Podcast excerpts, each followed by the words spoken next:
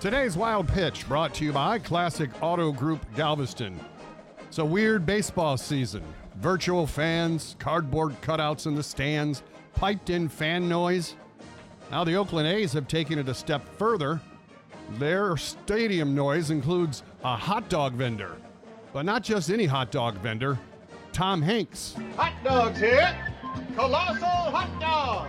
It's not a ball game without a hot dog. Who wants a hot dog? Hot dog here. Hot dog. Colossal hot dog. You know, it turns out Hanks really was a hot dog vendor when he was young. Oh. But I'm not sure I'd buy one from him. He had the COVID, don't you know? That's today's wild pitch.